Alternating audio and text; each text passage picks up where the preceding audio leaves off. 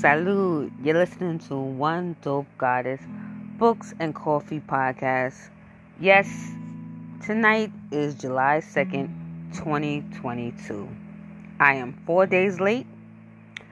Since my boys are home for summer vacation, I've been in mommy vortex 24 hours now. So my energy is different in the mommy mode. Gotta excuse me, no excuses but I'm back. Kind of sleepy, but the show must go on on this late Saturday night, 10 10 p.m. The book I'm reading Star Seed Our Evolution The Awakening, author Dr. Richard Horowitz. Coffee I'm sipping on, one of my utmost favorite, Roast Pipe by Starbucks. So let's tap in. This book, whew, it's take place first of all in 2035. So I'm gonna read you a little quotes. It says in the, on the front. The world has experienced the devast, the devastating effects of the first and second grade climate change by 2035. The Orion Wars have now reached planet Earth at reptiles have infiltrated top positions in industry and government, leading the government headlong on a path of climate destruction. Do the Arcturians have the wisdom to bring ecological balance back to the planet? And can they awaken the sleeping star seeds on Earth before it's too late? Earth's faith lies in the balance of the prohibited ancient magic becomes humanity's last hope for survival. Mm-mm-mm. It's very good. And he says, dedicated, excuse me, dedicated to the children of the world, Mother Earth, and all life which is sacred. I'm going to read the prologue. There are three kinds of people in the world those who learn by reading, the few who learn by observation, and the majority who have to pee on the electric fence to learn from themselves. I was 63 years old when I finally woke up.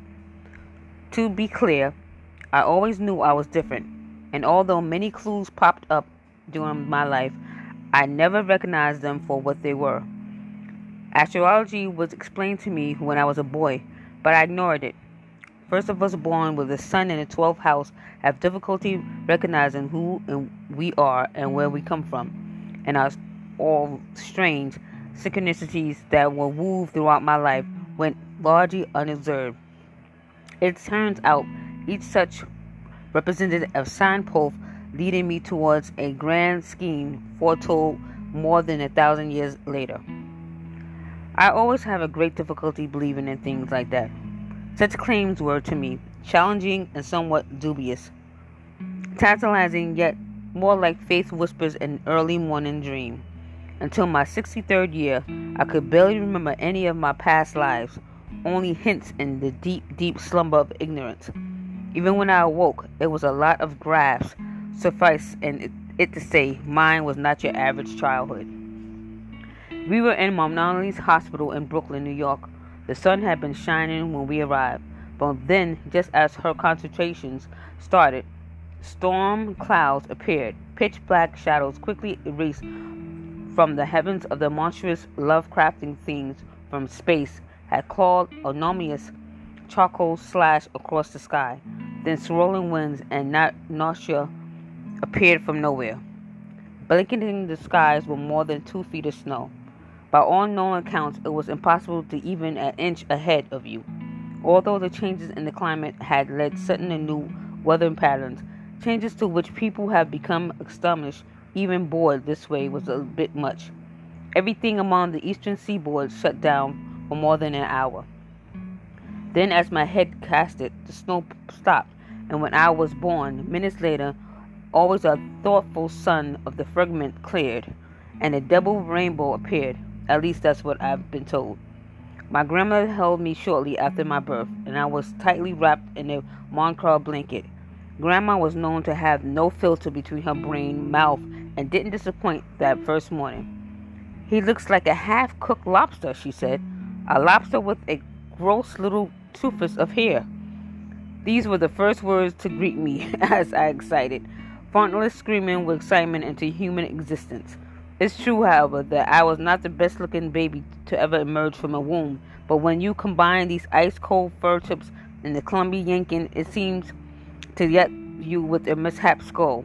Red face from the intention, you do, in fact, often look like a half cooked lobster.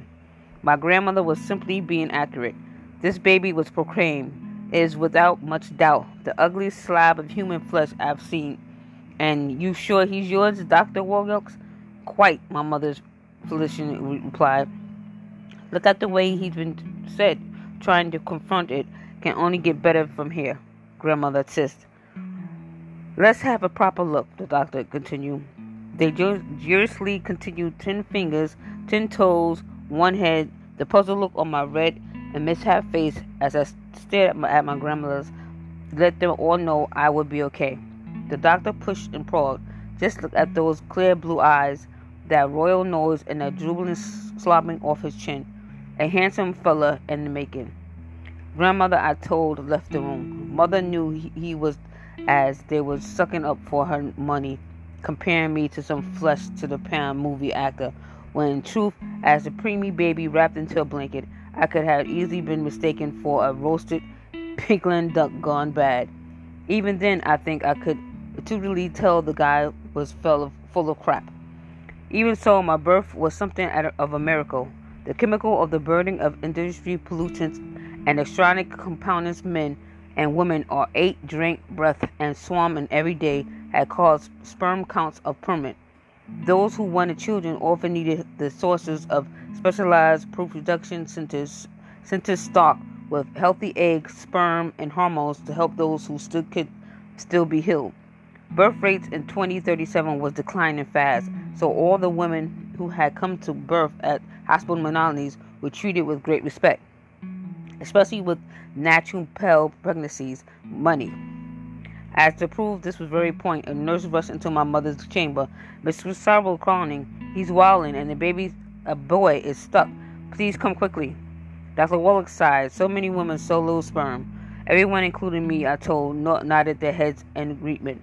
Even when children were being born, female valley vests outnumbered the males. Perhaps it was Mother's Earth way of restoring balance. Few fewer children to destroy the planet. Grandma returned to the room as Dr. Wallach was leaving. Doctor, I just want you to know we are grateful for all you've done, she said. Our family will finance your new IF wing. Thank you. Oh, thank you, she he gushed. And she continued, We will want more grateful if you will provide us with the name of the good plastic surgeon. it was parallel time in history. In 2037, the news feeds were filled with stories of death, destruction, Flooding in the low level areas across the globe led up to destruction and famine. Heat waves and forest fires made master, matters worse. Infection diseases like West Nile, Zika, and the Lyme disease were on the rise, along with those some seemed like seemed the Middle Ages. Even the Black Plague emerged from flea and rat infestation in major cities. A report published in December 12, 2018, drew attention to the rat infestation apparent in Washington, D.C but local health officials ignored the warning. We were used to rats here, they said. What's the big deal? Indeed, people were getting, getting dumber by the minute. You know how you sometimes think, are people really that dumb? Well, it turns out the answer was yes. And although the medical journals in the late 1990s reported the side effects of environmental chemicals, not a single government agency anywhere on earth paid attention. It was if they were wanted people, they're dumb.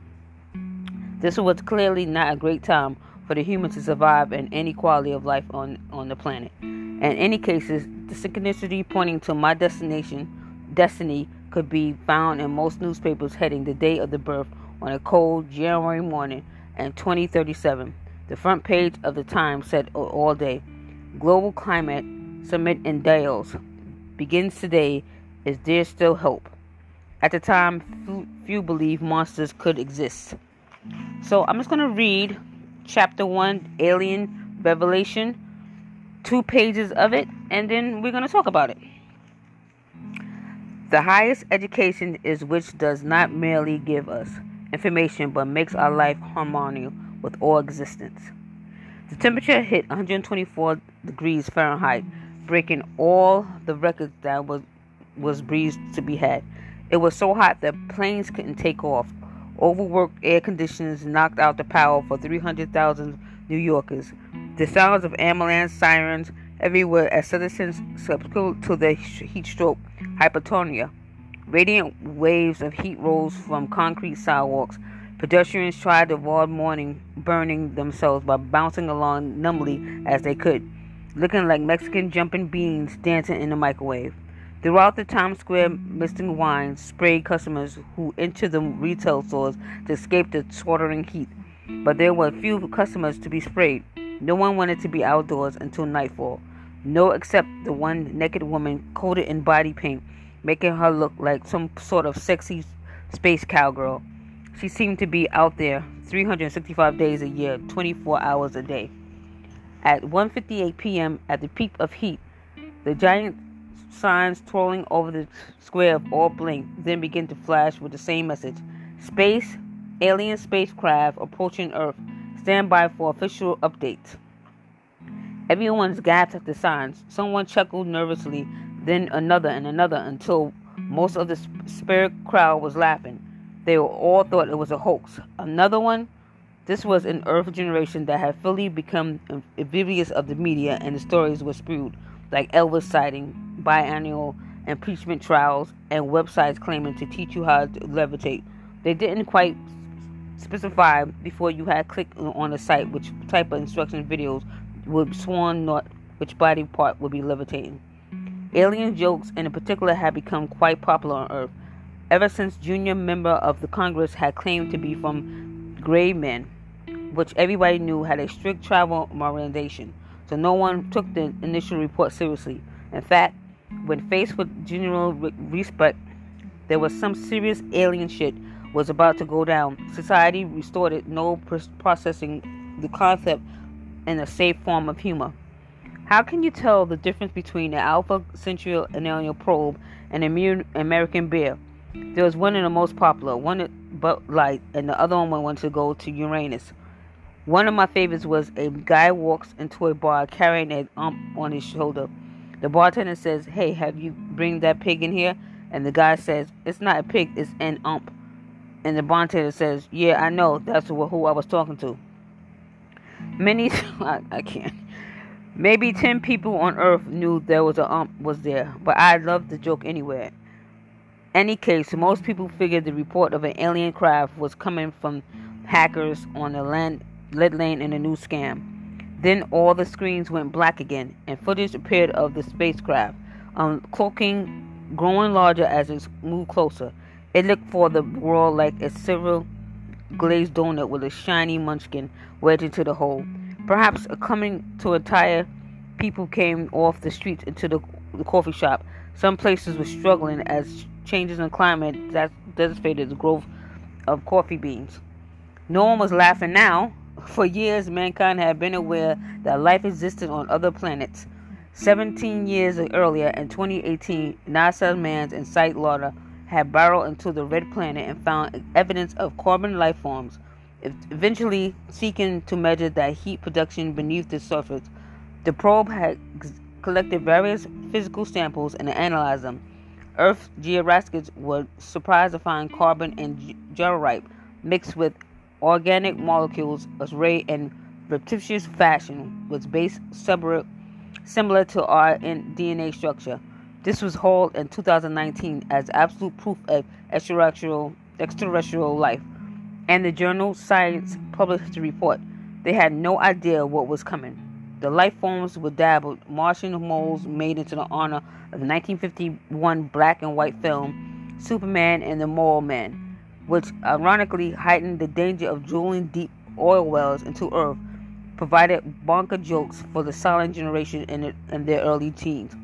It was many decades before aliens or the threat of carbon pollution were globally recognized, and while most microscopic Martian moles created quite a buzz among the evolutionist scientists. There was a big difference between red dust and organized base paired structure. in the alien spacecraft rapidly approaching on the planet humans call home. The reaction to the world changing revelation was a mix of excitement, while still fear and objectively. Most were simply too hot to kill or had grown immune to decades of earth shattering news amounted to absolutely nothing. Nevertheless, before long, media outlets came nothing else all day, all night. Stories ran quickly on the astonishing development of depending on respective leadership. The New York Times front page was straightforward. NASA scientists confirmed we're not alone. New York Post covers adopted a slightly different tone. Popsicle threat: aliens want to milk frozen human genlinta. On the online media, took greater artistic license. Q's testimony confirms scientists is analogical. The talking heads on the New York, New York News programs discussed whether or not it was a sort of coup by former president who they, their name would no longer say aloud, and a once former far right network called the Hoax, military fragmentation, and a deep atomic conspiracy decided to name American values. Two days before the flashing message announced on the sparkling approach alien spacecraft deep in a cozy top secret silo in the mountains of red rocks of Sedona. The U.S. government have begun debating their response to this unexpected survival. The United States had almost a century earlier taking the lead in the race for aliens, such as after a spaceship was annual guest crashed in the Nevada desert in 1947. Thus, proof of advanced alien life wasn't new to those holed up in the Sedona base.